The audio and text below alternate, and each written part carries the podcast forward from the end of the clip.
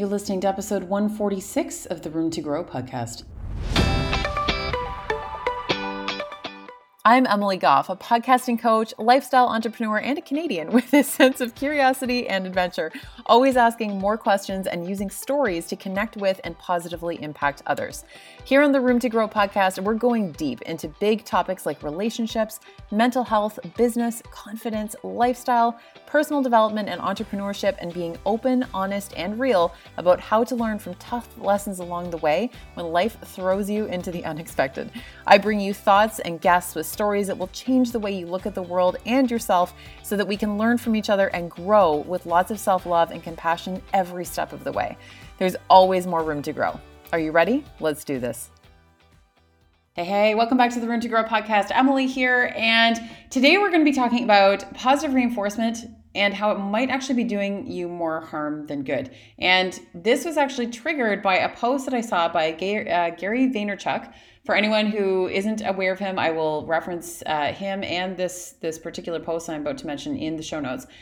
And listen, I don't agree with everything that Gary Vee says and what he teaches, but I do think that he has some really interesting insights, and I think he's an incredible business person as well. Um, and he, he recently did a post, and it said, "quote You're addicted to people telling you you're pretty." to people telling you you're talented, to teachers telling you you're a good student, to opinions. The reason so many struggle with negativity is because they overvalue positive reinforcement. End quote. Ooh, this is good. This is really, really good. I post I reposted that to my stories too, because here's the problem. When we give so much weight to the positive reinforcement, we're affected even more deeply when we get negative reinforcement.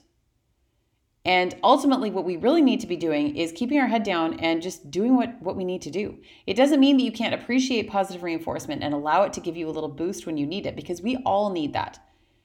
But things like social media, in my mind, have made this even more prevalent. We want, you know, the maximum comments and engagement. And for the most part, they're usually positive.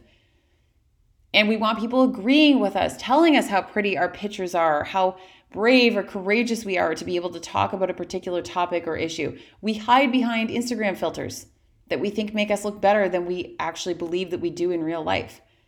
And when we get a single negative comment, it's like tunnel vision, and all we can see or hear is, is that one negative thing because it goes so far against the positive reinforcement that we're used to and we so desperately crave.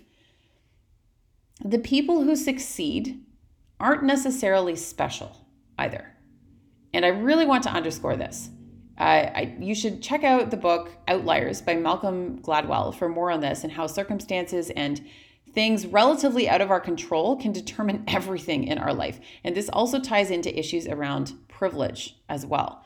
There are so many amazing examples given in this particular book, but one that really struck me was uh, the example of Bill Gates and numerous other people who have been highly, highly successful and very well known, uh, downright famous, and built their careers in the tech industry, and how some of the biggest names in that industry were born within about a four year period of time because that four year period of time maximized a number of different factors that all came together to create basically the perfect breeding ground for certain people to make it so called big. And in Bill Gates's case, it was more about the opportunities he was given, the well over 10,000 hours put in, uh, you know, with computer programming and stuff like that before he ever even made it through college because of access he had to computers on one particular campus that weren't available with that kind of access virtually anywhere else in the world and just a number of other different things that all came together and again it like created this this little perfect storm that he was able to leverage to be where he is today. That does not mean that he isn't an incredibly intelligent man. That doesn't mean that he has all kinds of natural gifts and abilities that he was able to hone. But what it does show you is that there are certain factors that can come into place that can help some people get farther ahead in life and we could go down an entire rabbit hole here about you know race and uh, socioeconomic status and, and all of these different things that play an enormous enormous role and but something that I, that I really want to focus on here is that overall in you know in this particular case for Bill Gates a lot of it it's about the work and the effort put in sometimes. And simply showing up is more than most people ever even do. And that is where to focus. Besides if you're doing work that you love and you're passionate about and, and you feel called to do it maybe you know you see a hole in the market and you want to fill that with your unique voice and it feels like part of your bigger purpose. Does it matter what someone else has to say about it anyway? It shouldn't but we allow exactly that. We allow our choices to be dictated by the feedback we receive from people who shouldn't even have a seat at our table to have an opinion good or bad so don't depend on positive reinforcement to keep you going. And don't be so deeply wounded by negative reinforcement either that will only serve to slow you down. Instead, it's more about accepting that you aren't for everyone, that you're simply not always going to be the best, the brightest, the prettiest, or whatever, but realize that it doesn't mean that you can't achieve what you want to do. And listen, this is easier said than done, but it's a practice.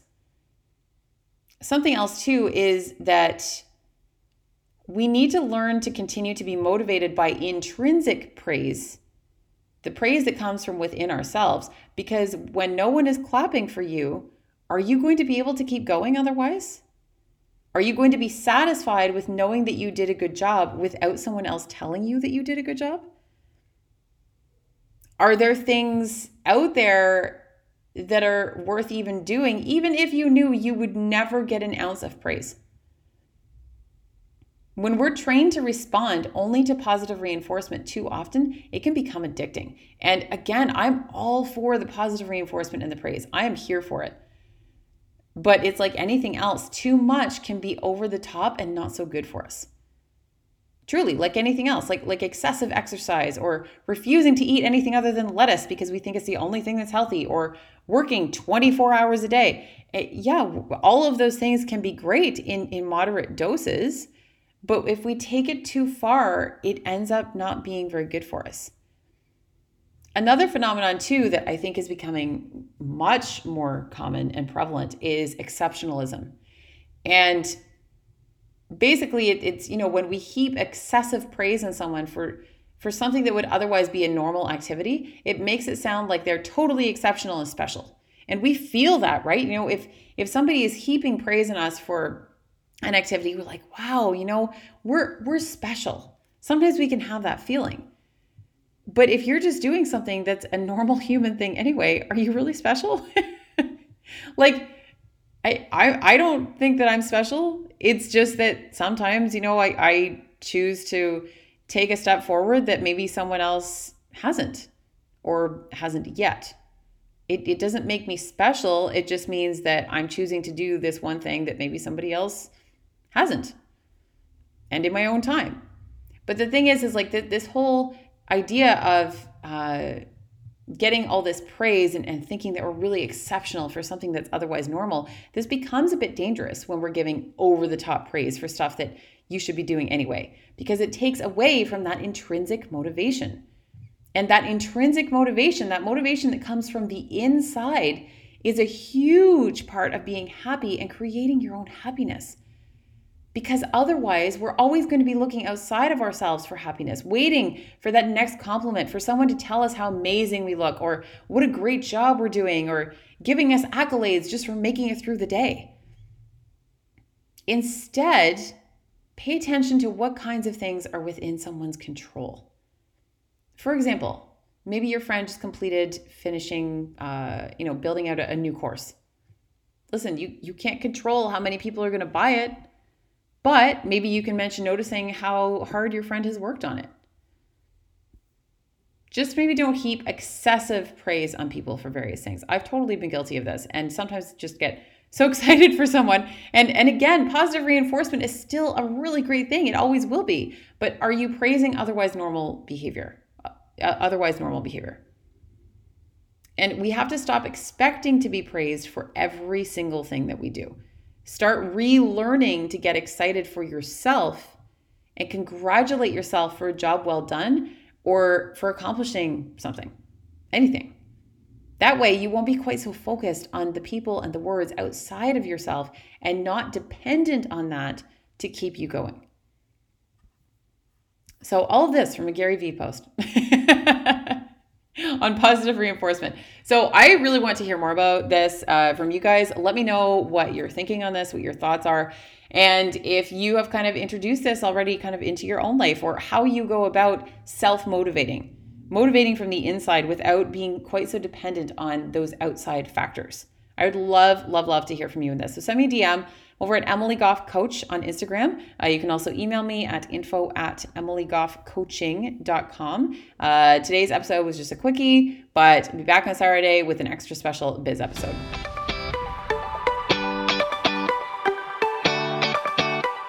Thank you so much for listening to the Room to Grow podcast today. I'm so incredibly grateful that you took the time because it means the absolute world to me.